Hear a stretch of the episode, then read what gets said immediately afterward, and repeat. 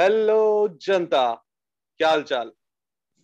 हम आ गए वापस अपना पिटारा लेके बकचोदियों का, और आज हमारे साथ है हमारा पुराना साथी जो फाइनली कोविड नेगेटिव होकर के आ गया हमारे बीच में।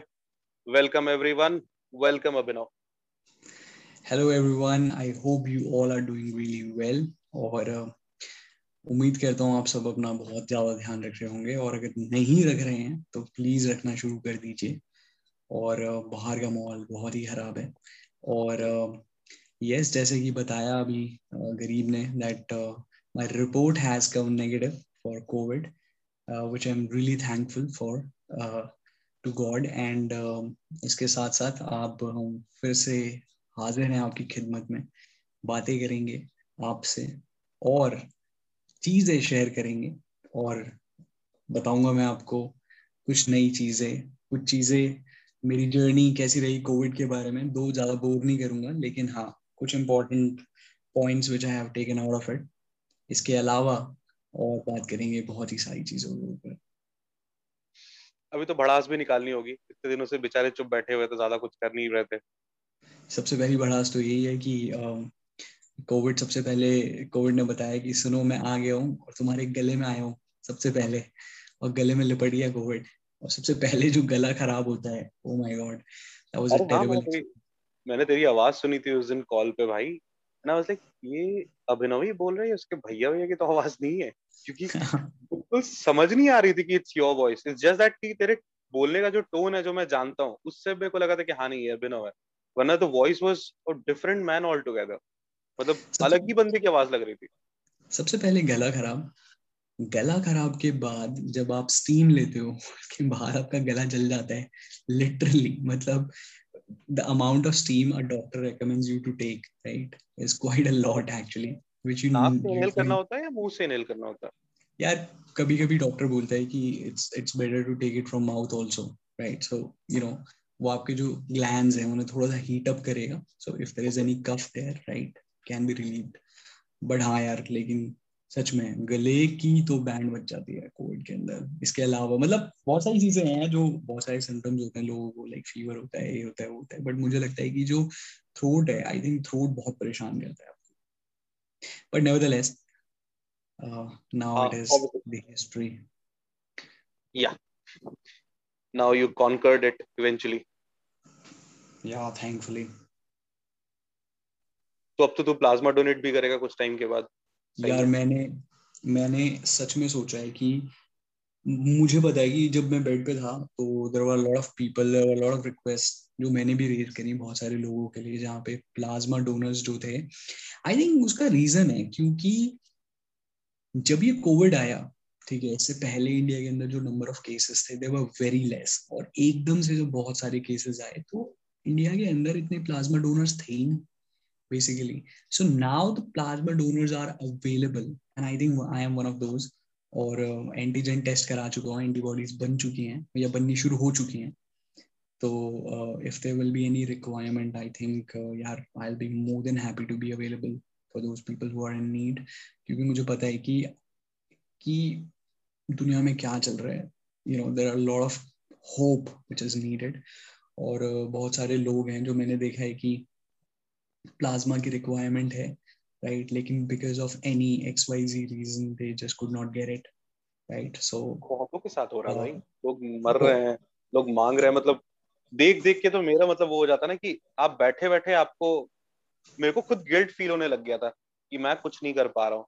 उसके बाद से मैंने भी देखा कि जिधर जो मैं मदद मांग रहा, मैं जिसको एम्पलीफाई कर सकता हूँ या कुछ दिला सकता हूँ, मैं पूरी कोशिश कर रहा हूँ। उसके बाद से आई थिंक यही रीजन है कि जो ऑब्वियसली यार आपके पास रिसोर्सेज नहीं है, आप इतनी ऑक्सीजन बना ही नहीं सकते, अगर बना भी सकते हो तो आप ऑब्वियसली बात है आपके पास स्पेशलाइज्ड टैंकर्स नहीं है उस ऑक्सीजन को ट्रांसपोर्ट करने के लिए। लेकिन इसके साथ साथ जो फैक्टर्स हैं, जो नेचुरल फैक्टर्स हैं जिसकी वजह से इस वेव को कंटेन किया जा सकता था, उनमें से ये भी था कि आप प्लाज्मा डोनर्स अवेलेबल नहीं है, या फिर ऐसे बहुत सारे लोग हैं जो अपनी कैपेसिटी में हेल्प कर सकते थे लोगों की, लाइक प्लाज्मा हो गया, या फिर एंटीबॉडीज होती हैं, बहुत सारी ऐसी चीज़ें होती हैं जो आप खुद डोनेट कर सकते हो, लेकिन जब वो लोग ही अवेलेबल नहीं होंगे तो आई थिंक आप क्या हेल्प करोगे। You could not ask people to travel from different states, right, और स्पेशली एक ऐसी जगह पे जहाँ पे आप एक वेल नोन हॉस्पिटल में हो and you get to know कि now in next 2 hours you have to vacate your bed because there is no oxygen available. So जब इतनी अनसर्टेनिटी होती है तो आप प्लानिंग उस तरीके से नहीं कर सकते. बट मुझे लगता है कि फ्रॉम नाउ ऑनवर्ड्स चीज़ें बेटर होंगी. I think there will be more volunteers available for people who can actually donate. I hope so. कि लोग करें. Right. तो yeah, very hopeful for that. इसके अलावा और आज हम किस बारे में बात करने वाले हैं कुमार? हाँ, actually मैं चाह भी रहा था इस बारे में बात करना, because यार ये ऐसा टॉपिक है कि मुझे मतलब literally तेरी याद आ रही थी. लग रहा था कि हाँ तेरा होना जरूरी है इस टॉपिक पे. I mean, तूने नोटिस किया ही होगा, तू बीमार जरूर था बट न्यूज तो चली रही थी. इलेक्शंस पता है ना तुझे बंगाल वाले? बिल्कुल. अगर आप ये देखो कि 31 अप्रैल से 2 मई तक अगर न्यूज पे सब कुछ बंद हो जाए, जो कोविड जैसी इमरजेंसी बंद हो जाए और सिर्फ न्यूज चैनल पे सिर्फ इलेक्शंस की न्यूज आने लगे, so there must be something really big. चुनाव का रिजल्ट आने वाला है. बिल्कुल. और चुनाव का मतलब बंगाल का रिजल्ट आने वाला है. Right. मुझे नहीं लगता कि तमिलनाडु जैसे बड़े राज्य, तमिलनाडु या फिर आसाम जैसे बड़े राज्यों के बारे में लोग, चलो आसाम के बारे में थोड़ी कवर तो मैंने जहाँ तक नोटिस किया कि बाकी सारे स्टेट्स का ऐसा हिसाब हो गया था कि उनसे सौतेला व्यवहार हो रहा था, मतलब कवरेज के मामले में. हाँ, मतलब कवरेज के मामले में फेयरली लाइक बाकी स्टेट का कवर किया गया. और उसके बाद तो सीन जो हुआ तो फिर मतलब क्या ही बताऊं यार. हम बात बंगाल के बारे में और थोड़ा और डिटेल में बात करेंगे बंगाल के बारे में, because it's a unique case. लेकिन अगर मैं बात करूँ तमिलनाडु के बारे में भी, तो फिर there are also you know a paradigm shift in policy. And अगर हम बात करें आईडीएमके and DMK, the both parties are absolutely different ideologies. और उनके लिए भी एक बहुत बड़ी चीज़ है, 10 साल AIDMK के साथ रहने के बाद now people have voted for DMK. और शायद बहुत सारे लोगों को ये भी नहीं पता है कि क्या चुनाव के वादे किए गए थे जिसकी वजह से डीएमके आई है, जिसमें से 75% स्टेट रिजर्वेशन एक है. तो आई डोंट नो कैसे पॉसिबल होगा, बट 75% स्टेट रिजर्वेशन, जहाँ पे सुप्रीम कोर्ट कहती है कि 50% से ऊपर रिजर्वेशन होना चाहिए. कल ही परसों का तो न्यूज आया था, सुप्रीम कोर्ट ने डिनाई कर दिया था. Yeah, this has been ongoing in many states actually. This has been ongoing in Maharashtra. This has been ongoing in Rajasthan as well as in Haryana, right? You know, but yeah, लोगों को लगता है कि ये सब चीजें possible हो सकती होंगी या फिर हो जाएंगी, शायद इसलिए वो vote करते हैं. लेकिन हाँ, खैर बंगाल के ऊपर आते हैं. Bengal the hot topic. I think India के one of the land of intellectuals. Absolutely. Sorry, आदमी बोलो. One of the most fascinating states में से है. एक ऐसा स्टेट जहाँ पर कास्टिज्म और क्लास या फिर पैसा, ये मायने नहीं रखता. मायने रखती है आपकी पॉलिटिकल एफिलिएशन, ये डिटरमिन करने के लिए कि आपके साथ वायलेंस होगी या नहीं होगी, आप लॉयल हो या नहीं हो. आई थिंक देश के अंदर अगर आप बड़े राज्यों की बात करो या फिर बड़े स्टेट्स की बात करो, so I think waste Bengal सिर्फ एक ऐसा स्टेट है जहाँ पर आप किस कास्ट से आते हो ये मायने नहीं रखता, आप कितने अमीर या गरीब हो ये मायने नहीं रखता. मायने ये रखता है कि आपकी पॉलिटिकल एफिलिएशन किस पार्टी के साथ है. ये बात तो सही कह रहे हो तुम. और ये चीज डिसाइड करती है आपके सर्वाइवल पर. कुछ लोग होते हैं जो शायद एम्प्लॉयमेंट अपॉर्चुनिटीज के बारे में ज़्यादा सोचते हैं. जब आप किसी स्टेट के बारे में बात करते हो और आप ये देखते हो कि किसी सो एंड सो एरिया की जो पॉलिटिकल एफिलिएशन है वो किसी पर्टिकुलर पार्टी के साथ है, तो वहाँ पे डेवलपमेंट कम होगा. हो सकता है वहाँ पर जो विकास है वो उतना ना पहुँचे, क्योंकि आपने जो ऑपोजिशन पार्टी है उसको वोट दिया है, ना कि उस पार्टी को जो जीत कर आई. राइट. ज्यादा से ज्यादा यही सिनेरियोस देखे हमने. अगर हम यूपी की भी बात करें या फिर किसी भी और स्टेट की बात, ऑन एन एवरेज यही होता है. ऑन एन एवरेज ये होता है. लेकिन बंगाल एक ऐसा राज्य है जिसने 1960s के बाद, कांग्रेस के रूल के बाद, नक्सलबाड़ी इंसिडेंट के बाद लगातार कई डेकेड्स तक एक ऐसी वायलेंस देखी है जहां पर आप किस पार्टी को सपोर्ट करते हो वो आपके सर्वाइवल का सवाल बन जाएगा कुछ टाइम के बाद। और एक वैसा विशेष सर्कल है जो घूम घूम कर वापस आ रहा है। और हाँ, मतलब अगर हम बात करें इंडिपेंडेंस के बाद, आई थिंक पूरे देश के अंदर बंगाल का एक अलग ही रुतबा था, हमेशा से रहा है। आजादी के बाद कांग्रेस का रूल आया, 1960s तक कांग्रेस वाज रूलिंग इट। मैं एक बहुत इंटरेस्टिंग फैक्ट बताना चाहता हूँ। 1953 तक 1 लाख एकड़, ठीक है, यानी 10 मिलियन 1 लाख हो गया, नहीं 1 करोड़ एकड़, यानी 10 मिलियन एकड़ का जो लैंड था बंगाल का, उसको सिर्फ 3% जो जमींदार थे वो ओन करते थे। यानी जमींदारी अबॉलिशन एक्ट के बाद भी जो हालात थे बंगाल के वो नहीं सुधरे। यानी जो लोग थे वो काम तो करते थे खेतों में, लेकिन जो एक छत्र राज था वो था जमींदारों का, ठीक है। और उन जमींदारों की पार्टी थी कांग्रेस, ठीक है। जो भी अमीर नेता होते थे या फिर जमींदार होते थे, दोनों को एक ही कह सकते हैं, क्योंकि जो जमींदार होते थे वही नेता होते थे, राइट। सही बात है, ट्रू, ठीक है। तो उस टाइम पर इतना ज्यादा लोगों को एक्सप्लॉइट किया जाता था क्योंकि उनके पास जमीन नहीं होती थी। 3 वर्ग थे लोगों के। सबसे पहले जो मैंने बताया ये वर्ग जो जमींदार थे, दूसरे वो लोग थे जो छोटे किसान थे, तीसरे वो लोग थे जो बेसिकली दलित थे, ठीक है, माइनॉरिटीज से आते थे, उनके पास किसी भी तरीके की कोई जमीन नहीं थी, राइट। और वो एज अ लेबर काम करा करते थे, चाहे फैक्ट्रीज हों या फिर वो खेत हों या फिर कुछ भी। धीरे धीरे बेसिकली जब ये बहुत ही ज्यादा बढ़ने लगा, जब लोग बहुत ज्यादा परेशान होने लगे, तो वहां पे नक्सलबाड़ी एरिया के अंदर एक मूवमेंट शुरू हुई, जहां पर बेसिकली लोगों का जो गुस्सा था जमींदारों के खिलाफ वो बढ़ने लगा। जब वो बढ़ने लगा तो बेसिकली लेफ्ट पार्टीज जो हैं उन्हें स्पेस मिला, लेफ्ट पार्टीज आई, उन्होंने लोगों के हक के बारे में बात करना शुरू करा, उन्होंने इक्वालिटी के बारे में शुरू करा, उन्होंने कांग्रेस के ऊपर इतना दबाव बनाया कि जो पॉलिटिकल स्पेस था वो धीरे धीरे, जो वैक्यूम था वो बेसिकली खाली होना शुरू हुआ। उस वैक्यूम को भरना शुरू करा सीपीआईएम ने, बेसिकली जो सीपीआई जो कम्युनिस्ट पार्टीज थी उन्होंने, क्योंकि वो इक्वालिटी की बात करते थे। और उसके बाद धीरे धीरे जो एबॉलिशन था वो हो चुका था। जमींदार जो थे उनसे जमीनें खींच खींच के वापस जो थे रूरल बंगाल के अंदर वो पीजेंट्स को मिलने लग गई, ठीक है। अब इससे क्या हुआ, जो लेफ्ट पार्टीज थी धीरे धीरे आने लगी, वो 70s में 1977 के अंदर सीपीआई आ गई। उन्होंने क्या किया, उन्होंने जो गवर्नमेंट का पैसा था उन्हें वेलफेयर में लगाना शुरू करा, लेकिन उन्होंने लोगों को ये बताया कि ये जो वेलफेयर है ये पार्टी कर रही है, गवर्नमेंट नहीं कर रही है, ठीक है।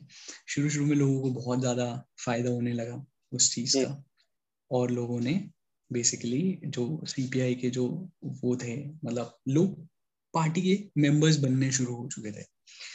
धीरे धीरे उन्होंने क्या किया, उन्होंने जब कांग्रेस गई, ठीक है, और जब पहले क्या होता था जो जमींदार होते थे वो हर चीज का निपटारा कर देते थे। अगर आपको कोई भी घर में प्रॉब्लम है तो आप जमींदार के पास जाओगे, वो आपका निपटारा कर देगा, चाहे वो फाइनेंस से रिलेटेड हो, घर का झगड़ा हो, किसी भी तरह का झगड़ा। So basically there was a judicial system, सरपंचों वाली औकात थी उनकी बेसिकली, बिल्कुल। तो जब कम्युनिस्ट पार्टी आई तो उन्होंने पंचायत राज के ऊपर बहुत ज्यादा ध्यान देना शुरू करा, ताकि लोकल लेवल के ऊपर बेसिकली जो सीपीआई के लोकल लीडर्स हैं वो पंचायत में आ सकें और वो इन्हीं चीजों का निपटारा शुरू करने लगे, ठीक है। अब तुम्हें समझ में आएगा कि जो आज चीजें हैं कैसे जड़ों तक में वायलेंस है, ठीक है, और पार्टी है कैसे। तो जो पंचायती राज शुरू करा सीपीआई गवर्नमेंट ने, जब इसको बहुत ज्यादा फेवर किया, ठीक है, तो जमींदार जब खत्म हो गए तो देयर वाज अ वैक्यूम, ठीक है। लोग नहीं थे, जो लोगों की प्रॉब्लम्स थी उनको गवर्न करने के लिए कोई चाहिए, तो पार्टीज ने फुटबॉल क्लब्स बनाना शुरू करा, ठीक है, लोकल लेवल पे फुटबॉल क्लब्स बनाने शुरू किए। ये तो मैंने अपने आंखों से देखा। और उसके अंदर जो थे वो बेसिकली सीपीआई के लीडर्स थे लोकल लेवल के, और उन्होंने उन लोगों की जो प्रॉब्लम्स थी वो सॉल्व करनी शुरू कर दी या फिर नहीं भी सॉल्व करनी शुरू करें। आप ये कभी नहीं कह सकते हो कि अगर आप पॉलिटिकल लीडर्स एक बिल्कुल ग्रासरूट लेवल पे बिछा दोगे या बिठा दोगे उन्हें तो वो हर चीज ठीक कर देंगे, नहीं, वो कभी नहीं हो सकता। लेकिन इस तरह का सेटअप था। इस तरह के सेटअप में एक चीज हो जाती है, वो ये है कि अगर आप किसी भी और स्टेट का एग्जाम्पल लोगे तो आप ये देखोगे कि किसी भी स्टेट में जमीन से जुड़ा हुआ नेता भी जो है, जो नीचे ग्रासरूट लेवल पे है, वो लोगों को जान सकता है, ठीक है, उनके नाम से, उनके परिवार से। हर किसी को नहीं जान पाएगा लेकिन बहुत सारे लोगों को जान सकता है, लेकिन वो उनकी पॉलिटिकल एफिलिएशन को पूरी तरीके से नहीं जान पाएगा। वो ये नहीं जान पाएगा कि लोगों का झुकाव किस पार्टी की तरफ है या फिर लोगों का झुकाव जो है वो बेसिकली किस तरह की आइडियोलॉजी के प्रति है, ठीक है। प्लस कास्टिज्म बहुत बड़ा फैक्टर होता है बहुत सारे राज्यों के अंदर, जहाँ पे बहुत सारी चीजें डिटरमिंड होती हैं कास्ट के बेसिस पे या फिर लोगों का जो सोशियो इकोनॉमिक बैकग्राउंड है उसके बेसिस पे। आपने देखा होगा बिहार के अंदर एक पर्टिकुलर सेक्ट है वो उठ के चला जाएगा और इस सो एंड सो बंदे को डाल देगा क्योंकि वो उसकी कास्ट से बिलोंग करता है। लेकिन बंगाल में ऐसा नहीं होता। बंगाल के अंदर बेसिकली आपकी एफिलिएशन जो है वो पॉलिटिकल पार्टी से है, किसी भी, आप दलित हो, दलित नहीं हो, अपर कास्ट से आते हो, इस चीज से नहीं है, ठीक है। तो जब ये फुटबॉल क्लब्स ऑपरेट कर रहे थे तो उन्होंने बहुत टाइम तक ऑपरेट किया। प्लस इंडस्ट्रीज जो थी लेफ्ट के टाइम पे, क्योंकि ऑब्वियसली जो सोशल वेलफेयर था उसकी तरफ लीनिंग थी, बहुत सारी इंडस्ट्रीज जो थी जो बंगाल में पहले हुआ करती थी वो वापस चली गई या फिर और राज्यों में शिफ्ट हो गई, ठीक है। फिर जो लेफ्ट की पार्टीज थी उनका जो वेलफेयर स्कीम्स थी, उनका जो बेसिकली बेनिफिट था वो लोगों को कम होना शुरू हो गया, ठीक है, उतना बेनिफिट नहीं रह गया। अब उसमें दो धड़े बढ़ गए। उसमें एक जो बेसिकली सेक्ट था वो लोग थे जो पार्टी के ऑलरेडी वर्कर्स थे, ठीक है, जो कि बहुत सारे थे। उनके लिए तो वेलफेयर स्कीम्स काम करती थी क्योंकि पार्टी के वर्कर्स थे, वो उन्हें ट्वीट भी कर सकते थे। और जो दूसरा सेक्ट बना वो लोग जिनको उसका लाभ नहीं मिल रहा था। ऐसे धीरे धीरे 1977 से 2006 तक बेसिकली प्रमोटर और डिट्रैक्टर का दो ग्रुप बन गया। बिल्कुल, सरकार तो चलती रही, ठीक है, सरकार इसलिए भी चलती रही क्योंकि एंटी इनकम्पेंसी की जगह जो होती है वो रह नहीं जाती है जब आप ये देखते हो कि आपके ऊपर जो प्रेशर है वो कहीं ज्यादा है, आपके पास स्पेस नहीं है अपने पॉलिटिकल व्यूज को बदलने का। अब जो कांग्रेस पार्टी ने 1960s तक किया, जहाँ पे बहुत ज्यादा सप्रेशन था, कोई सुनाई नहीं देता था, वो धीरे धीरे लेफ्ट पार्टीज ने भी शुरू कर दिया। कैसे कर दिया? वो सारे न्यूज़पेपर या वो सारे पब्लिकेशंस, जैसे कि हम सब जानते हैं बंगाल की जब बात होगी तो पब्लिकेशन हाउसेस, और हम जरूर बात करेंगे न्यूज़पेपर्स, एडिटोरियल्स, और बहुत बड़े बड़े विद्वान लोग आते हैं यार बंगाल से। उन लोगों ने जो लेफ्ट पार्टीज के अगेंस्ट लिखते थे, उनकी पॉलिसीज के अगेंस्ट लिखते थे, उन सारे न्यूज़पेपर्स को बंद करना शुरू कर दिया, ठीक है। सो जैसे कि मैंने बताया ना, ये कालचक्र है। जो कांग्रेस कर रही थी वो एक दूसरे तरीके से शुरू कर दिया लेफ्ट पार्टीज ने करना, यानी उन पब्लिकेशन हाउसेस को या फिर जो भी आवाज उठाता है उनको बंद करना शुरू, ठीक है। जब ये राज चला इतने सालों तक, उसके बाद जब लोगों ने ये देखा कि भाई या तो आप सीपीआईएम के साथ हो या फिर आप के पास कोई स्पेस नहीं है जहाँ पे आप किसी भी पॉलिटिकल लीडर को खड़ा कर सको, और अगर आप खड़ा करोगे, और ऑब्वियसली बात है अगर इतने ग्रास रूट लेवल पर अगर एक पार्टी की ग्रिप है तो वायलेंस होना तय है, राइट, क्योंकि हर आदमी अपने वार्ड के हर इंसान को जानता है और वो डरता इसलिए नहीं है क्योंकि वहां पे कहते हैं ना, लोग एक कास्ट के लोग एक जगह पे रहते हैं तो उनका अपना वर्चस्व होता है, उनका एक वोट बैंक होता है, तो वो इन्फ्लुएंस कर सकते हैं।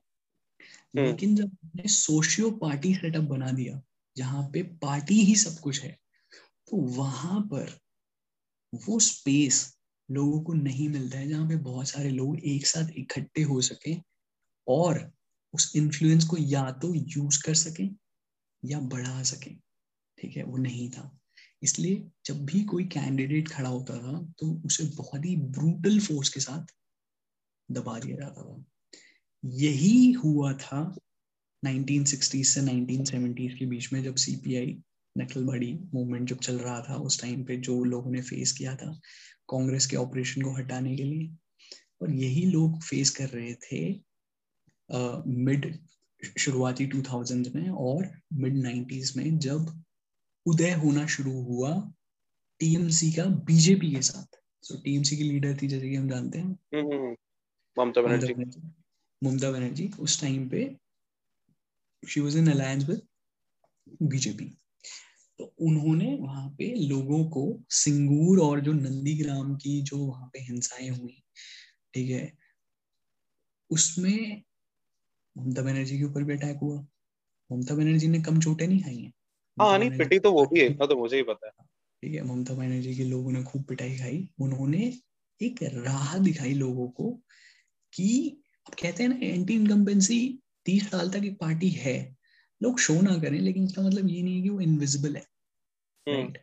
धीरे धीरे वो एंटी इनकम्बेंसी बढ़ती गई और जो ममता बनर्जी ने वादे किए और जो ममता बनर्जी ने उस टाइम पे लोगों को ये दिखाया कि नया बंगाल इस तरह का होना चाहिए, क्योंकि बंगाल बहुत ही साल पीछे था, ना ही सिर्फ देश से बल्कि अपने आप से भी, अपने पोटेंशियल से भी। लोगों ने भाई लैंडस्लाइड विक्ट्री दिला दी 2011 में, 2011 में Mamata Banerjee with full majority she came in the party. Now comes an interesting point. Mamata Banerjee की पार्टी ने exactly same pattern follow किया जो लेफ्ट पार्टीज करती थी। उन्होंने भी ग्रासरूट लेवल पर लोगों को बिठाया टीएमसी में, टीएमसी के लोगों को। अब जैसे कोई टीएमसी का कार्यकर्ता है, उसे लोकल पार्किंग का ठेका दे दिया और नेता भी है, पार्किंग का ठेकेदार भी है और उसकी लोगों के ऊपर पकड़ भी है, ठीक है। मतलब जाओगे तो जाओगे कहाँ, हमारी नजरों के पास ही रहोगे। सोशियो पार्टी कॉन्सेप्ट, जहां पर लोगों को बेसिकली आपको पकड़ के रखना है, लेकिन कास्ट के बेसिस पे नहीं, ठीक है। प्लस जो अदर फैक्टर्स थे ममता बनर्जी के साथ, उसमें ममता बनर्जी ने बहुत हद तक जो बॉर्डर एरियाज हैं बांग्लादेश के साथ, वहां पे अपीजमेंट की पॉलिटिक्स की, ठीक है। उसने एक तरह के वोट बैंक को पक्का कर लिया, ठीक है, कि ये छूटे ना। इसके अलावा जब बीजेपी जैसी पार्टीज दोबारा आई और लोगों ने अपना एफिलिएशन किसी भी वजह से, कोई भी वादे किए हों बीजेपी ने या किसी भी तरीके के मैनिफेस्टो के अंदर जैसे कहते हैं ना कि लुभावने प्रावधान दिए हों या फिर प्रलोभन दिए हों, लेकिन लोगों ने एक कहते हैं ना कि स्पेस लोग बना लेते हैं। जो टीएमसी ने करना शुरू किया, टीएमसी ने सबसे पहले अपने अपोजिशन को खत्म किया लेफ्ट, जो कि लेफ्ट ने किया था कांग्रेस, ठीक है। जब आप अपने ऑपोजिशन को खत्म करते हो तो ऑपोजिशन एज अ चॉइस खत्म हो जाता है, राइट, लेकिन ऑपोजिशन ऑफ द आइडिया खत्म नहीं होता है। वो स्पेस है, अगर उसे एक एग्जिस्टिंग पार्टी नहीं भर सकती है या फिर उसे पूरा नहीं कर सकती तो कोई और आकर करेगा, राइट। जो लेफ्ट के केस में टीएमसी ने किया और टीएमसी के केस में बीजेपी ने किया, ठीक है। अब बीजेपी कितनी अग्रेसिव पॉलिटिक्स करती है, चाहे वो रिलीजन हो, चाहे वो किसी से छुपा नहीं है। बीजेपी ने भी उन्हीं लोगों को हायर किया जो बेसिकली ये सब करना जानते थे, क्योंकि बीजेपी भी अगर आ जाती तो उसका भी मोडस ऑपरेंडी यही होने वाला। बंगाल की पॉलिटिक्स पूरे देश की पॉलिटिक्स से अलग सिर्फ इसलिए है क्योंकि वहां पर आपको ग्रास रूट लेवल पर ग्रिप चाहिए। अगर वो ग्रिप नहीं होगी तब तक आप मजबूती से खड़े नहीं हो सकते, क्योंकि जो ऑलरेडी एस्टैब्लिश्ड पार्टीज हैं उनके कार्यकर्ता आपको इतना डरा देंगे वायलेंस से कि आप कुछ नहीं कर पाओगे। तो एक बात बता भाई मेरे को, अगर जैसा कि like if we go by the history और अभी तक फॉलो करें उसको, ये मुझे कहीं से the intellectual way of selecting the government तो लगता नहीं है। आई मीन खुद सोच के देखो, ये कहना तुम भी कह रहे हो और काफी लोग ये कहते हैं कि भाई उनका तो मतलब सीपीएम के टाइम से वायलेंस चल रहा है, और वो अब हमने वापस देखा भी 2-3 दिन पहले, मतलब जिस लेवल का था वो हमने देख लिया, हम सब ने देख लिया। तो मुझे ये नहीं समझ में आ रहा है, if this is how the things goes every election in every 5 years, then फिर वो जो भद्रोलोक वाला सेंटिमेंट है वो रह कहाँ गया? आप कैसे अपने आप को भद्रोलोक बोल सकते हो अगर आप गुंडों को सेलेक्ट करके ऊपर भेजते हो और फिर वो आपके ओपोजिशन को खत्म ही कर देते हैं? यहाँ बेसिकली तुमने वही कहा कि ऑपोजिशन में कोई रहेगा ही नहीं, ऑपोजिशन की आप बैंड बजा दोगे तो ऑब्वियस सी बात है लोगों के दिमाग से भी वो ऑपोजिशन कभी ना कभी निकल जाना है, क्योंकि तुम्हारे अगेंस्ट कोई खड़ा भी तो होना चाहिए, तब तो उनको किसको कोई दिखेगा उसमें। आई थिंक उसका जो सबसे बड़ा रीजन है ना वो ये है बेसिकली कि पॉलिटिक्स किस तरह से काम करती है। ठीक है, अगर आप बात करते हो किसी और राज्य के बारे में, जैसे कि फॉर एग्जांपल अगर हम दिल्ली की बात करते हैं तो दिल्ली के अंदर लोगों का जो माइंडसेट है वो बेसिकली मुद्दों के ऊपर है। ठीक है, कि भाई आप पढ़े लिखे हो या नहीं हो इस बात से फर्क नहीं पड़ता है, लेकिन अगर कोई इंसान आपसे आके ये कहता है कि मैं पानी और बिजली आपके लिए मुफ्त कर दूंगा, तो आपकी समझ इतनी है कि आप उस रीजन की वजह से उस इंसान को वोट दोगे, भले ही वो पार्टी कितनी भी नहीं हो। ठीक है, जब बंगाल की हम बात करते हैं ना, तो बंगाल में लोगों के सोचने के लिए जब स्पेस नहीं होता, लोगों के सोचने के लिए स्पेस नहीं होता, फॉर एग्जांपल जैसे कि बंगाल जैसे बड़े राज्य हैं, ठीक है, एरिया भी बड़ा है, लोग भी गरीब हैं, ठीक है, बहुत सारे लोग हैं जो खेती करते हैं या फिर बहुत सारे अपने लोकल मुद्दे होते हैं। ठीक है, प्लस इंडिया तुम्हें पता है कि आप किसी भी राज्य में चले जाओ, हर पार्टी किसी पर्टिकुलर जात को या कास्ट को साधने की कोशिश करती है, उसी तरीके से कैंडिडेट उतारती है। either it is caste based या it is religion based, overall religion based, right? लेकिन जब आपके पास वो चॉइस ही नहीं है जहां पर आप इस तरह के डिसीजंस ले सको कि मैं अपने कास्ट के बेसिस पे किसी को वोट दे दूंगा, राइट? तो आपके पास ना प्रोपेगेंडा फैलाने का और प्रोपेगेंडा को सेट करने का लोगों के दिमाग में बहुत लंबा अरसा होता है। जब हम बात करते हैं लेफ्ट पार्टीज की, 30 साल के अंदर किसी भी एजेंडा को आप लोगों के दिमाग में घर कर सकते हो। ठीक है, उन्हें उनके लाइफस्टाइल का हिस्सा बना सकते हो। ठीक है, जैसे ही हम बात कर रहे थे, अभी भी बात कर रहे हैं कि यार लोग फिर ये कैसे बोल देते हैं कि भाई मतलब वायलेंस तो चलते ही आ रहा है, कुछ बदलता नहीं है, लेकिन फिर लोग ये डिसाइड कैसे नहीं कर पाते कि उन्हें क्या चाहिए? डिसाइड इसलिए नहीं कर पाते हैं, जो ऑपोजिशन आता है ना, विलिंगली और unwillingly they also have to follow the same strategy, they also have to जैसे कहते हैं कि उन्हीं लोगों को अपनी पार्टी में शामिल करते हैं जो इस टाइप की पॉलिटिक्स को समझते हैं, बंगाल की राजनीति को गहराई से जानते हैं और उसी तरह की पॉलिटिक्स कर सकते हैं। जब आप एक बॉक्सर हो, ठीक है, लेकिन सामने वाला इंसान जो है वो बेसिकली जूडो जानता है, जो गिरा की जाती है, ठीक है, जिसमें जूडो के अंदर लोगों को गिरा के फिर अपने ओपोनेंट को basically you fight against him. जब आप एक बॉक्सर हो और आपको पता है कि सामने वाला is a judo champion, right, you will have to at one point in time need to adapt the same strategy and you have to do the fight. So कहने का मतलब ये हुआ कि जब भी elections होंगे वहां पर तो violence होगा ही होगा। यार violence होना एक बहुत बड़ा reason ये है कि बहुत सारे लोग बहुत बड़े level पर basically वहां पे party based cadre का एक part होते हैं। ठीक है, मैं party के लिए loyal हूँ, right?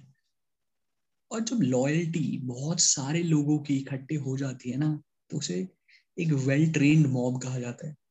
और जब एक वेल ट्रेन्ड मॉब एक मोटिव लेकर चलता है तो लीथल बनने में ज्यादा टाइम नहीं लगाता है। बेसिकली यही एक रीजन है कि आज भी राइट ये कितना अजीब है कि जीतने के बाद टारगेट किया जा रहा है। वही मुझे नहीं समझ में आ रहा है।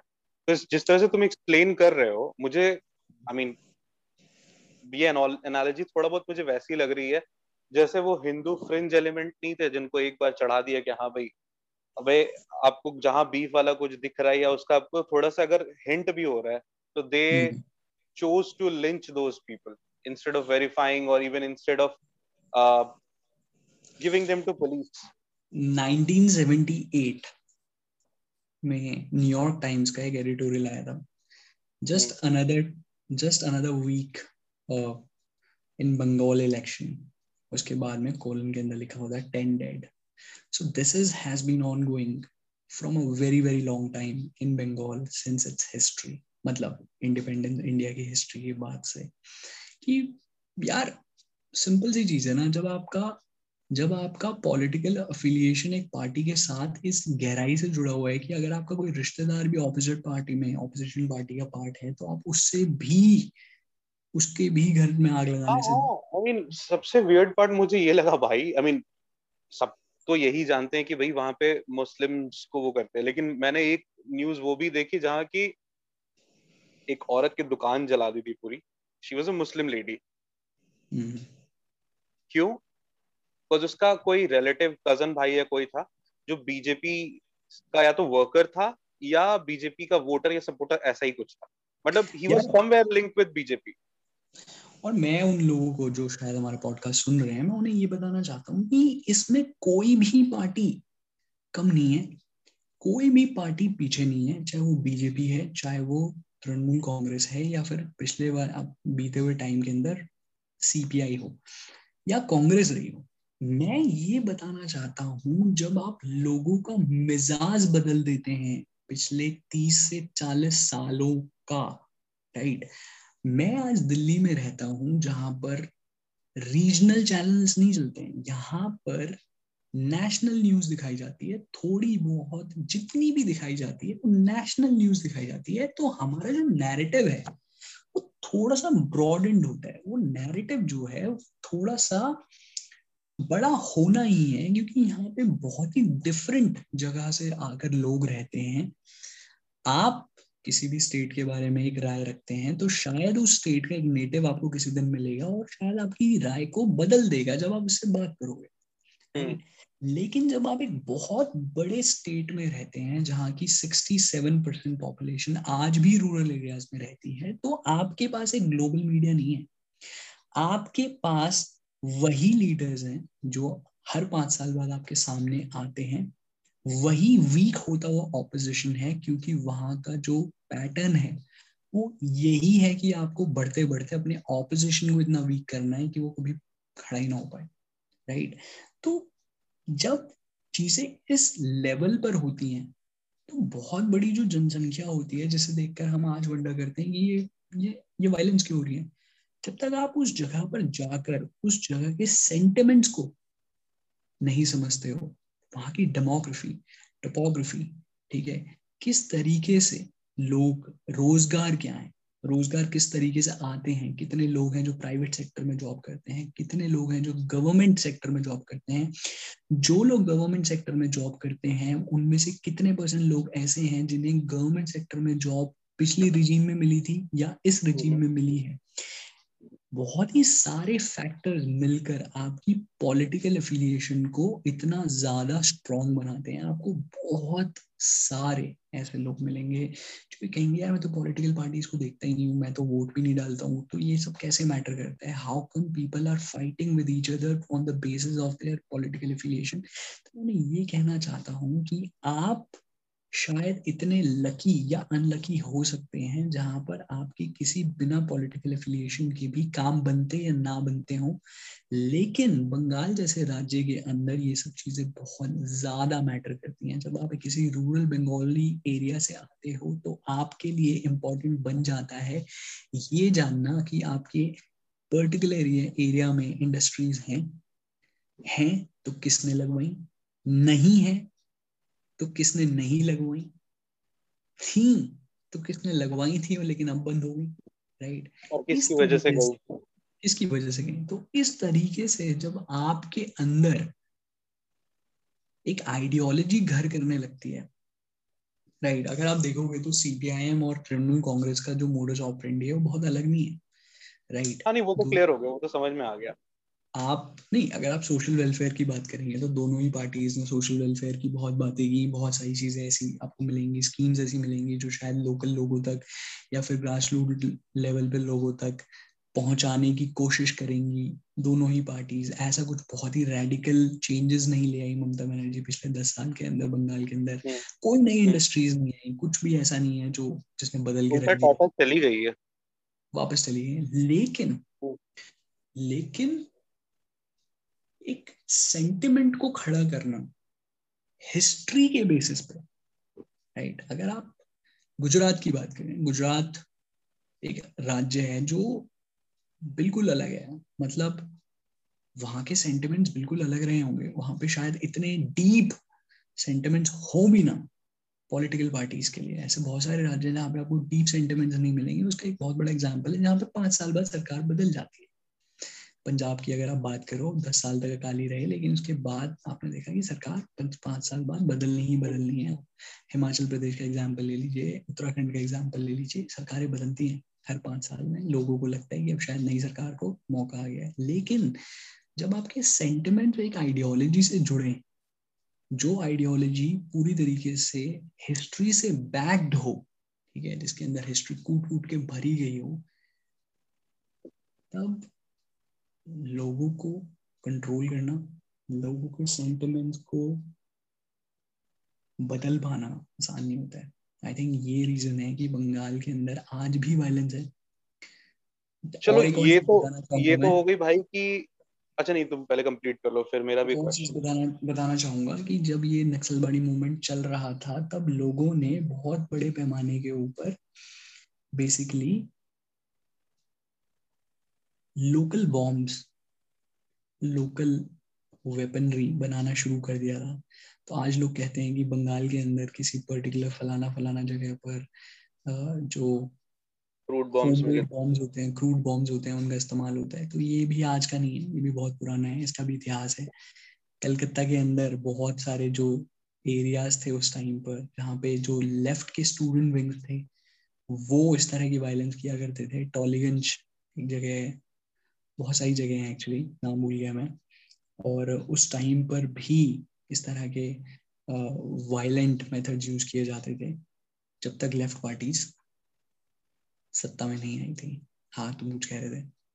मैं एक्चुअली ये कह रहा था कि चलो ये सब तो हुआ, ये हिस्ट्री में हो रहा था और ये होता आ रहा था। इसके पीछे रीजन भी शायद मेरे ख्याल से ये था कि इतना ना मीडिया का एक्सपोजर भी नहीं था, ना इतना लोगों में अवेयरनेस थी। लेकिन आज का ऐसा टाइम जब कोई भी लाइक बीजेपी को फॉर एग्जांपल ले लो, अगर उसके साइड से कोई ऐसा कुछ फेक न्यूज या कुछ पोस्ट होता है, 5 से 10 मिनट लगते हैं उसको डिबंक करने में। वो तुरंत पता चल जाता है फेक न्यूज है या नहीं है। जैसे कि मैं ये एग्जांपल भी इसीलिए दे रहा हूँ, सॉरी, जो अभी अपना ये हुआ, क्या कहते हैं, ये जो बंगाल वायलेंस हुआ, बंगाल वायलेंस के बाद 10 के आसपास वीडियोज आई थी और मैं बहुत क्लोजली फॉलो करता हूँ।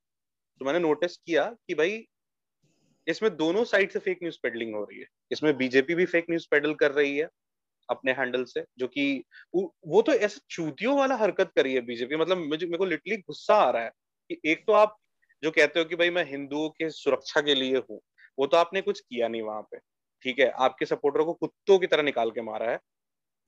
ऑन दी अदर हैंड आप अपना फेक न्यूज पेडलिंग के साथ स्टार्ट हो। आपने एक इंसान को बोल दिया कि वो मर चुका है, वो इंसान यहाँ दिल्ली में इंडिया टुडे में काम करता है। ये कमाल की बात पता है मुझे क्या लगती है? कमाल की बात मुझे ये लगती है कि जो फेक न्यूज है या फिर जो न्यूज का बिजनेस है, यार सबसे पहले हमें ये देखने की जरूरत है कि जो फेक न्यूज होती है वो कहाँ चलती है। फेक न्यूज चलती है सोशल मीडिया प्लेटफॉर्म्स पर, ठीक है, वो कभी भी आपके मेन स्ट्रीम मीडिया आउटलेट्स पे नहीं चलती हैं। मेन स्ट्रीम मीडिया आउटलेट्स पे चलती हैं लेकिन वो प्रोपेगेंडा न्यूज होती है, उसको आप पूरी तरीके से झूठ नहीं दिखा सकते, ठीक है। सोशल मीडिया की जो ब्यूटी है वो ये है कि वहाँ पे इतनी जल्दी और इतना सारा डेटा प्रोसेस होकर आता है सबसे पहली बात, आपके पास बेहद चॉइसेस हैं, ठीक है। सो फॉर एग्जांपल मैं फेसबुक स्क्रॉल कर रहा हूँ, ठीक है, गलती से मेरे को पता भी नहीं चलेगा, लेकिन मैं कोई ना कोई एक ऐसा पेज गलती से फॉलो कर लूंगा या फिर वो अपने आप फॉलो हो जाएगा, आई डोंट नो व्हाट, कि मुझे कहीं ना कहीं से पॉलिटिकल न्यूज मिलती रहे, ठीक है, चाहे वो कोई भी मीडियम हो, कोई भी चैनल हो, ठीक है, किसी के लिए भी काम करता हूँ। एक फेक न्यूज रोल करती है, उस फेक न्यूज को पकड़ने में, ठीक है, भले ही ज्यादा टाइम ना लगे क्योंकि फैक्ट्स को वेरीफाई करना बहुत मुश्किल नहीं है आज के टाइम में, लेकिन जब तक आप उसे रीपोस्ट करोगे ना, तब तक वो अपना काम कर चुकी होगी, right. So you mean verify करोगे? हाँ, मतलब आप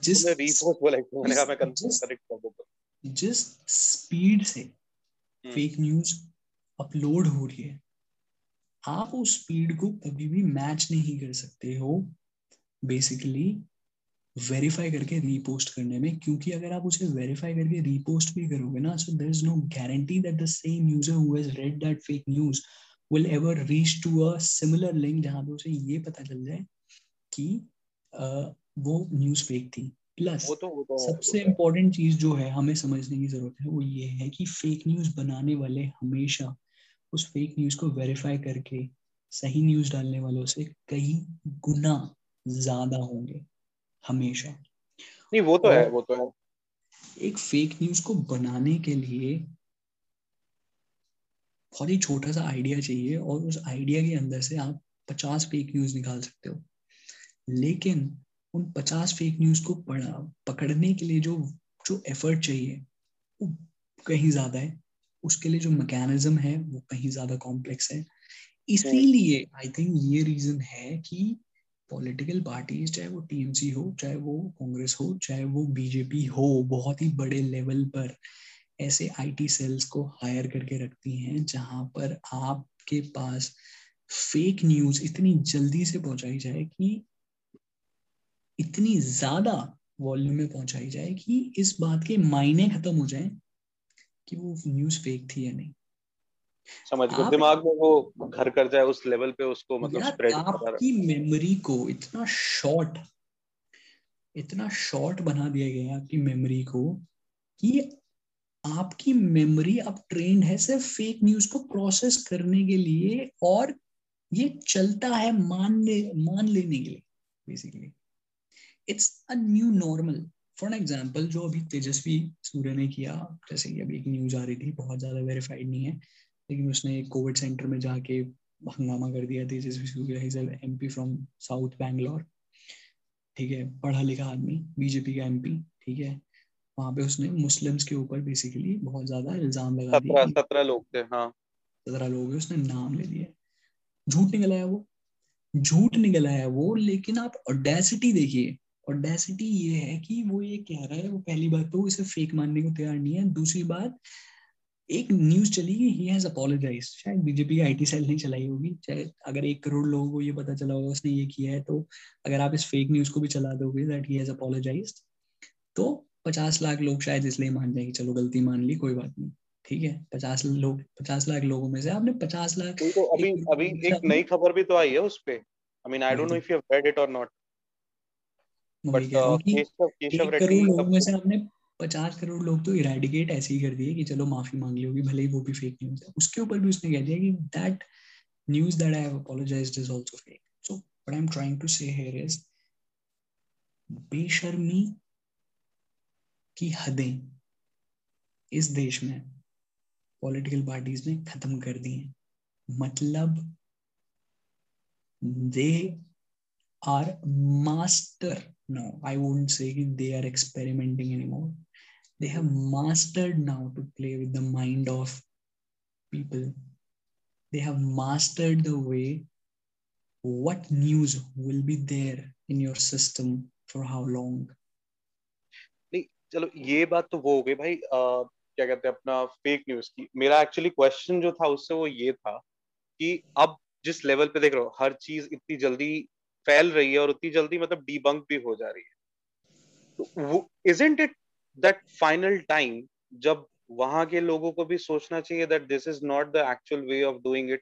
I mean ठीक है, एक टाइम पे बहुत सारी चीज होती थी, एक टाइम पे इन्वेडर्स इंडिया में आकर के वो करके गए, उसके बाद बहुत सारी चीजें चेंज हुई। अब आप उस हिस्ट्री को, जैसे पास्ट में मुस्लिम इन्वेडर्स आए, उन्होंने बहुत कुछ किया, उसका मतलब आप दे करके, उसका हवाला दे करके आप आज तो मुस्लिम्स पे वॉयलेंस नहीं कर सकते ना, कि पास्ट में तुम्हारे परदादा वरदादा किसी ने करा था या तुम्हारी पुश्त किसी ने करा था तो आज मैं तुमको मारूंगा। That's not justifiable, right. At the same time मेरा ये कहना है, मेरे को ये चीज बहुत ज्यादा पिंच कर रही है अंदर से भी, कि when we talk about Bengalis, we talk about them because of their legacy. इतनी सारी चीजें हुई, अभी तुमने खुद ही बोला कि इतने विद्वान हुए, जहां विद्वान रहते हैं, जहां इतने सारे विद्वान निकल के आते हैं, pretty much everybody has the thing कि बंगाल की बात हो रही है तो मतलब it's the land of intellectual. कोई भी वहां आके अगर कोई बंदा बकचोदी भी करता है तो उसकी बकचोदी में भी इंटेलेक्ट होता है। Then why can't they change this? I mean, क्या इमेज रह गई? एक मैं honestly बताऊं, अब मुझे बिहार और यूपी से कुछ ज्यादा चेंज नहीं नजर आता है। हाँ, ये पास में भी होता आ रहा था, लेकिन बिकॉज सोशल मीडिया इतना एक्टिव नहीं था, जिसकी वजह से इतने सारे लोगों को इस लेवल पे नहीं पता। सुनना कि वायलेंस हुआ है और अपनी आंखों से एक मतलब बिल्कुल ही डरावना, एक स्कैरी वीडियो देखना, जिसको देख के यार आपकी भी मतलब हट जाए एक सेकंड के लिए, और आप भी सोचे यार ये बहुत बुरा है, like I can't watch it for long। मैं 5 सेकंड 10 सेकंड भले ही देख ले रहा हूँ, बट मेरे को डिस्टर्ब कर दिया इस चीज ने। Due to that, I think ये बहुत valid question है, right? Complete कर ले एक बार पहले। हाँ sorry यार। हाँ मैं मेरा actually question के साथ साथ मेरे को कुछ facts भी पता था, तो मैंने कहा वही उस basis पे तुमसे discuss करूँ। जब ये सारी चीजें हुई, I have noticed एक चीज last, जब से in fact violence start हुआ है, for the very first time I've started noticing कि जो भी हार्डकोर बीजेपी सपोर्टर्स है, वो आर नोन एज भक्त। मैंने ऐसे ऐसे लोगों को देखा है जो कि मुझसे लड़ जाते थे बिकॉज मैं न्यूट्रल हूँ, मैं बीजेपी की बुरी चीज पे बीजेपी को लताड़ता हूँ हमेशा अपने सोशल मीडिया पे, तो वो मुझसे भी लड़ जाते थे। आज मैं उनको भी देख रहा हूँ कि हर एक बंदा क्वेश्चन कर रहा है। आज मैंने एक स्टेटस भी देखा एक बंदे का, जो कि मतलब डाई हार्ड बीजेपी सपोर्टर, मतलब वो एनी टाइम हिंदू राष्ट्र ये सब करता रहता है। वो बंदा बोल रहा है कि शायद मैंने बीजेपी को सपोर्ट करके गलती कर, शायद ये भी दूसरी कांग्रेस है, इसको भी लोगों को बस बेवकूफ बनाना। सो मेरा वही कहना है कि जब तुम जिसको कहते हो कि वन ऑफ द मोस्ट गया गुजरा set of people in India which is called bhakt, जब आप उन लोगों को देख रहे हो कि क्वेश्चन कर रहे हैं, सो मेरे को ये नहीं समझ में आ रहा है कि वाई द भद्रलोक समाज, the land of intellectuals, why those intellectuals are not questioning it, why they are busy in covering it। I know fake news वहां पे भी पेडल हुई है, मैं अग्री कर रहा हूँ कि जो 10 वीडियो आए हैं वो 10 वीडियो 10 के 10 सही नहीं होंगे, बट यार ये भी तो नहीं मान सकते ना कि 10 के 10 फेक हैं। ये भी तो नहीं कह सकते ना कि भाई वहां कुछ हुआ ही नहीं है, बिना आग के तो धुआं नहीं उठता ना। वो 2000 लोग कहाँ से आ गए वेस्ट बंगाल से असम, वो अपने आप तो ऐसे हॉलीडे मनाने आए नहीं इस कोविड के टाइम पे, जब सोशल डिस्टेंसिंग और लोगों को बाहर ना निकलने कहा जा रहा है, तो वो ऐसे क्यों अपनी जान जोखिम में डाल के निकल रहे हैं? वो भी तो वही बंगाली है यार, यहाँ के कोई बिहारी या कुछ वो तो नहीं है, या कोई दूसरे स्टेट की नहीं, क्योंकि वहां पे एक नॉर्म चलता है, वहां पे एक सेंटिमेंट चलता है कि बंगाली की बात है तो बंगाली ही देखेगा, हम आउटसाइडर को कुछ नहीं समझते। तो उन्होंने अपने स्टेट के लोगों को भगा के क्यों आउटसाइडर बना दिया? वो चीज कुछ हद तक मुझे समझ नहीं आती कि एक्चुअली क्या ऐसा हुआ। I mean, ठीक है, तुम कह रहे हो कि पास्ट में ये चीज होता था कि ऑपोजिशन को ही खत्म कर दो, या उनके अंदर इतना डर बना दो कि ऑपोजिशन पूरी तरीके से आपके दिमाग से निकल जाए। दैट इज ओके, पास्ट में हुआ, पास्ट में बहुत सी गलत चीजें हुई हैं, हर पॉलिटिकल पार्टी ने करी है। अब जो करता है वो तुरंत कॉल आउट होता है, जैसे बीजेपी कुछ भी गलत करती है पूरा कॉल आउट होती है। लास्ट पॉडकास्ट हुआ था, मैंने कुछ भी नहीं तो कम से कम 20-25 मिनट मोदी जी को बड़े प्यार से जितना मैं लताड़ सकता था मैंने लताड़ दिया अपने शब्दों में कि भैया आप क्या कर रहे थे, आप कह रहे हो कि मैं इलेक्शन करने जा रहा हूँ, आप अपने वोटर की जान खतरे में डाल रहे हो, तो आपने क्या भला किया? तो when I am calling out, why can't they call out? If they are saying they are impartial, they are unbiased, why can't they do so? Why this ढकी वाला सीन, लाइक जैसे कि हम इसकी कड़ी निंदा करते हैं इन द मतलब वो हर बंदा राजनाथ सिंह क्यों बनता नजर आ रहा है वहां पे? मुझे ये चीज अभी तक समझ नहीं आ रही है। अगेन, मेरे काफी दोस्त वेस्ट बंगाल से हैं, मेरा तो ननिहाली वेस्ट बंगाल है, अपने बाबा खुद वेस्ट बंगाल से हैं, उनसे भी मेरी बात है, मैं उनका ही इसलिए वेट कर रहा था कि बाबा आए तो बाबा से भी कुछ समझूं, उसके भी राय मशवरे पे जानूं कि आखिर ऐसा क्यों हो रहा है। बट जितना मेरी उससे बात हुई थी फोन पे थोड़ी सी, वो खुश तो नहीं लगा था इससे, बस उसको भी लग रहा था कि वो एक बार मेरे को कह रहा था कि मेरी मम्मी को मुझे आसाम भिजवा देना चाहिए यार, क्या करूं नहीं समझ में आ रहा है, लेकिन इतना आसान है भी नहीं और गाड़ी से भेजना उतना सेफ रहेगा नहीं। तो why are Bengali, I mean, all this, he's not Bengali by he's not Bengali by that, क्या बोलते हैं यार उसको अपन, जैसे अपन बिहारी है या कोई दिल्ली का है तो वैसे कहीं और से उसका ओरिजिन है, बट अगेन इसकी फैमिली काफी टाइम से, अब उसको भी अब बंगाली कहोगे एक तरीके से। जैसे अगर मैं ऑलरेडी 10 साल दिल्ली में बिता चुका हूँ और 5-6 साल बिता लूंगा तो शायद मैं भी अब दिल्ली वाला ही काउंट करूंगा, क्योंकि मेरे अंदर से वो बिहारीपना काफी हद तक कम हो जाएगा। नाउ माय क्वेश्चन इज कि उसको क्यों डर लग रहा है, why he is saying to me कि यार मम्मी को आसाम भेज दूं क्या भाई के पास। यार आई थिंक मुझे लगता है कि जो लोग मुझे लगता है कि इस बदलाव को आने में अभी भी थोड़ा सा टाइम है। थोड़ा सा टाइम इसलिए है कि अगर तू पिछले 10 साल उठा के देखेगा तो 10 साल में तुम्हें ये लगेगा कि जो फ्लो ऑफ इन्फॉर्मेशन है, चाहे वो फेक न्यूज है या फिर वो ट्रू न्यूज है, ये अलग बात है, ठीक है, इसको अलग करते हैं, लेकिन जो फ्लो ऑफ इन्फॉर्मेशन वो तो फेक न्यूज तो एक अलग ही टॉपिक है, उस पे तो अपन 2 घंटे बात कर ले तो भी इन्फॉर्मेशन जो है वो बहुत तेजी से बढ़ा है, ठीक है। लोगों को चीजें समझने में, और चाहे चीजें सही समझ रहे हैं या गलत समझ रहे हैं, वो उनका अपना बेसिकली सोचने का तरीका है और देखने का तरीका है, ठीक है, ये सब अलग बात है। लेकिन फ्लो ऑफ इन्फॉर्मेशन जो है बहुत तेजी से बढ़ा है और आने वाले टाइम में भी बढ़ेगा। इन्फॉर्मेशन टेक्नोलॉजी का बहुत बड़ा रोल है इसमें, ठीक है। इन्फॉर्मेशन टेक्नोलॉजी की बेसिस पे यार पार्टीज जो हैं पूरी तरीके से चुनाव जीत या हार रही है, ठीक है।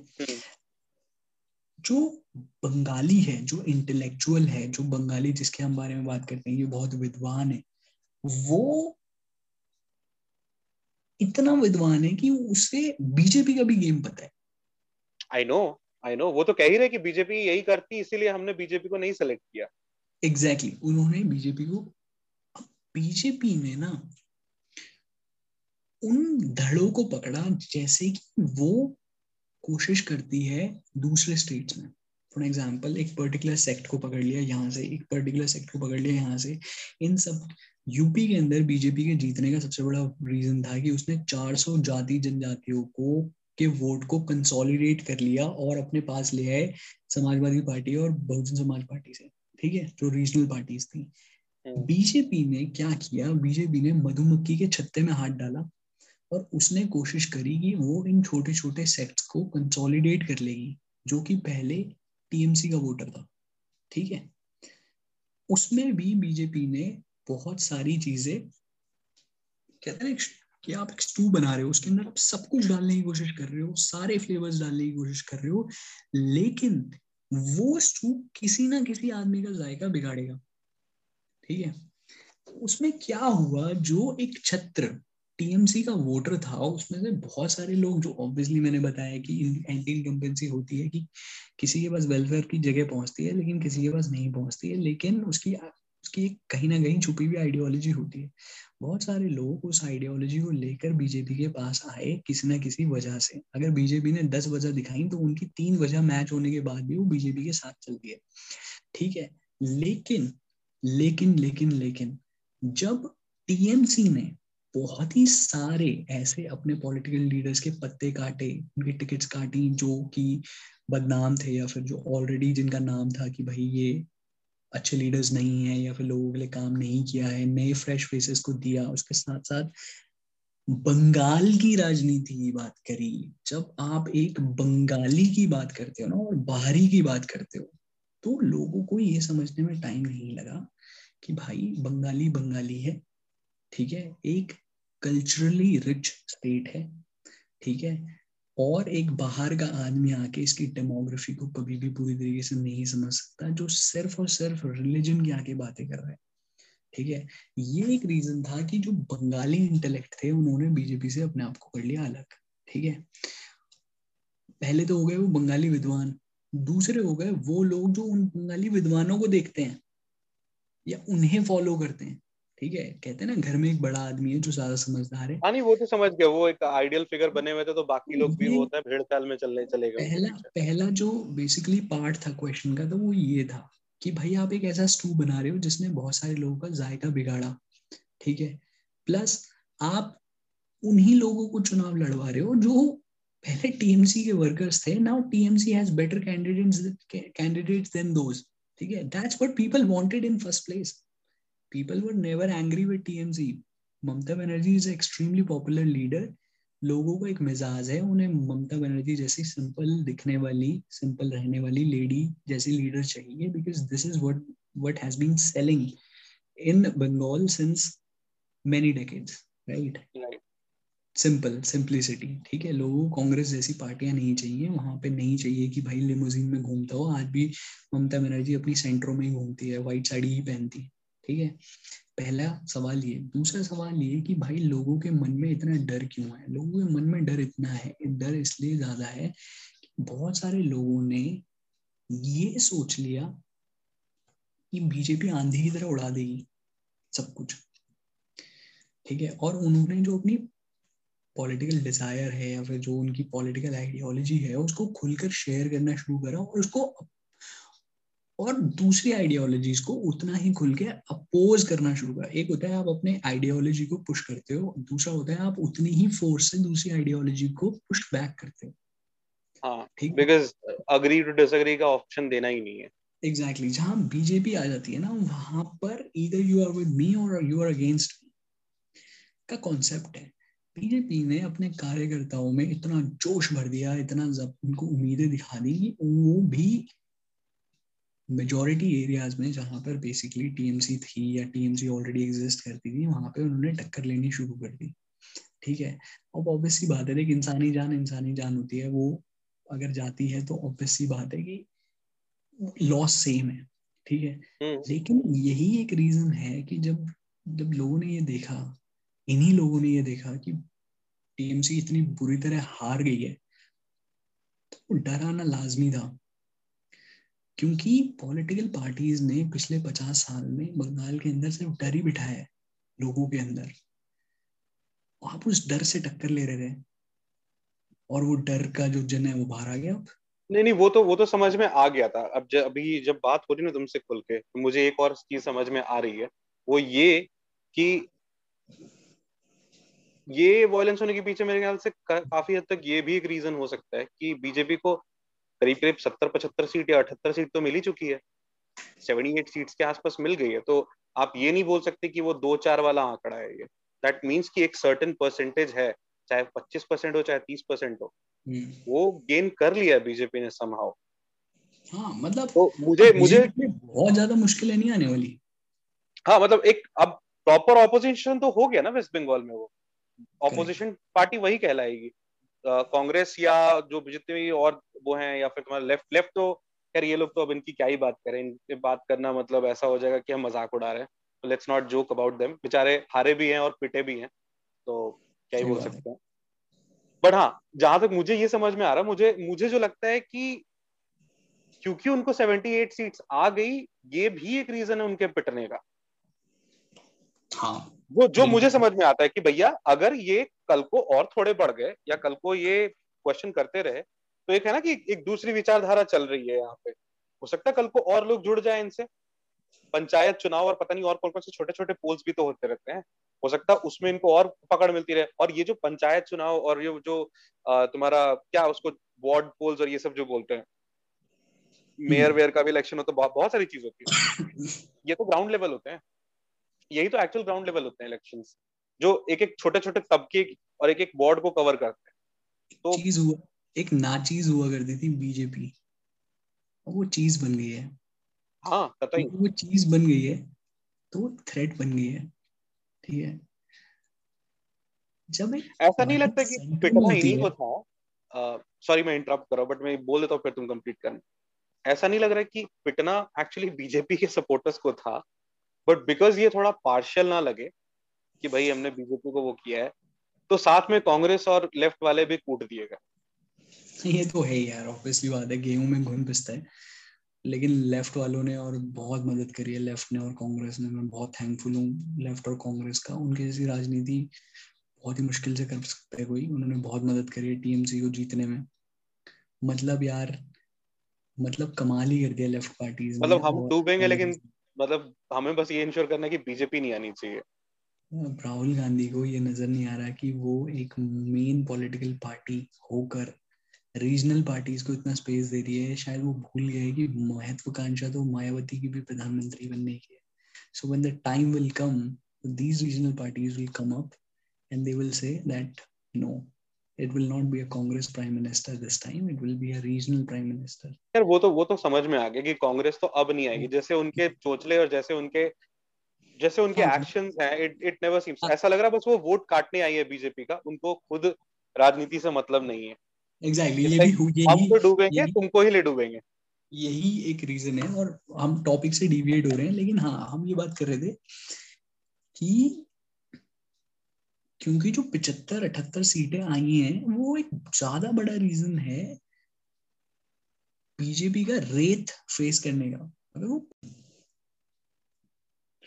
हाँ, तो मैं ये कह रहा था कि जो 75-78 सीटें आई हैं ना, ये बहुत ही रेलेवेंट पॉइंट है कि ये एक रीजन बना है उस रेत का जो बीजेपी फेस कर रही है. ठीक है, पहली बात तो अपनी करनी, दूसरी बात जितनी सीटें आ गई हैं, ठीक है, तृणमूल कांग्रेस को बहुत अच्छे से पता है कि कितनी सीटें कितने कम मार्जिन से वो जीते हैं. ये तो है भाई, इसमें हर सीट का मार्जिन बहुत कम है, चाहे कोई भी जीता हो, बीजेपी जीती हो सीट पे, चाहे टीएमसी. तो वो लॉ एंड ऑर्डर उन्हें दोबारा मिला है ना, ठीक है, जो कहते हैं ना कि एक सोल्जर बहुत ज्यादा तड़पता है उसकी गन जब उसके पास नहीं होती है उसको टच करने के लिए. ये शायद गलत एनालॉजी है, सॉरी फॉर दैट, बट हाँ, इसी तरह से बीजेपी जो टीएमसी है वो लॉ एंड ऑर्डर को उतनी ही बुरी तरह पाना चाहती थी और वो उसे मिल गया है.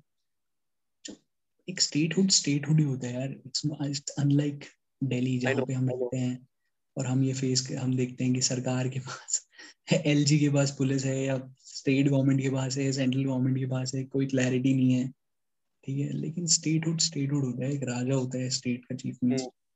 और आई थिंक यही रीजन है कि वो इस बात को बहुत समझ चुके हैं कि आज वो जीत गए हैं, लेकिन उनके पास एक पूरा अरसा नहीं है, उनके पास 30 साल नहीं है, ठीक है, स्टेट को चलाने के लिए. आज नहीं तो कल या तो बीजेपी या बीजेपी जैसा कोई भी और आ जाएगा, बिल्कुल उसी तरह की राजनीति करेगा जिस तरह की बीजेपी ने की है, उतनी ही एग्रेसिवली करेगा जिस तरह से बीजेपी ने की है.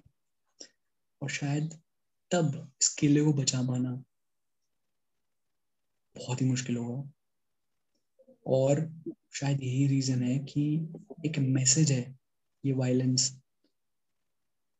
हर इंसान के लिए, चाहे वो नॉर्थ इंडिया में बैठा है, चाहे बंगाल के अंदर बैठा है, जो उस हिंसा का बेसिकली भुक्तभोगी है या उस हिंसा को होते हुए देख रहा है, ये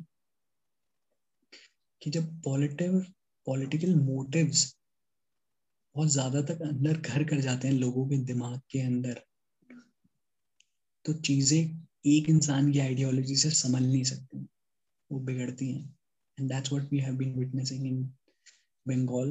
बट इसी के साथ आई रियली रियली होप कि जो इन्फॉर्मेशन है वो लोगों तक पहुंचे आने वाले टाइम में और भी ज्यादा इस तरह से, ताकि वो ये डिसाइड कर पाए कि सही और गलत क्या है. Obviously, उनको डिसाइड करना होगा, क्योंकि अगर आप कल को आज किसी दूसरे का घर जलता देख रहे हो और आप हंस रहे हो, कल को हो सकता है कि वो आग आपके घर तक भी पहुंचेगी, क्योंकि हाँ, है तो आपको पेट को बिल्कुल, क्योंकि आप कभी भी ये अंदाजा नहीं लगा सकते हवा किधर की बहेगी और वो आग किधर की तरफ जाएगी, आपका घर भी हो सकता है.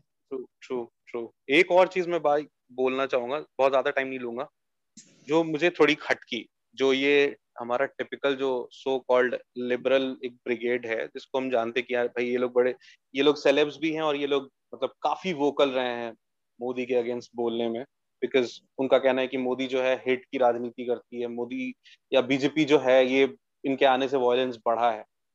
मुझे एक चीज समझ नहीं आया कि इन सेलिब्रिटीज ने किसी ने कुछ बोला ही नहीं, कि जितने भी ऐसे ये जो हमेशा एक ब्लैंकेट लेके रेडी हो जाते हैं मोदी के अगेंस्ट बोलने के लिए. यार मुझे एक चीज लगता है, जो सेलिब्रिटीज हैं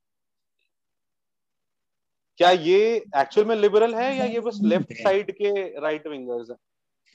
यार ये भी एक रीजन है, और मुझे लगता है ये बहुत समझदार नहीं है. हर इंसान हर सब्जेक्ट के ऊपर बहुत समझदार हो भी नहीं सकता है. मुझे लगता है समझदार इंसान वो है जो ये समझता है बहुत अच्छी तरह से कि कहां पर? जब एक इंसान को बेइज्जती से फर्क पड़ना बंद हो जाता है ना, तो उसके ओपिनियन और भी बड़े और भी वाइल्ड हो जाते हैं। I think all celebrities are doing that.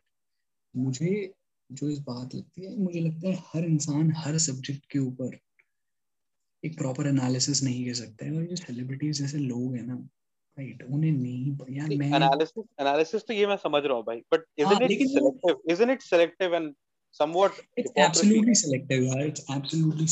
और मुझे लगता है कि हर पॉलिटिकल पार्टी, हर तरह की जितनी भी पॉलिटिकल जमातें हैं इस देश के अंदर, उनकी पीआर एजेंसीज इनके कांटेक्ट में रहती हैं, उन्हें फीड करती रहती हैं कि पैसे के साथ साथ ये बोलना है। तो मुझे लगता है कि ये जो आइडियोलॉजी है वो बहुत बड़ा रोल प्ले करती है।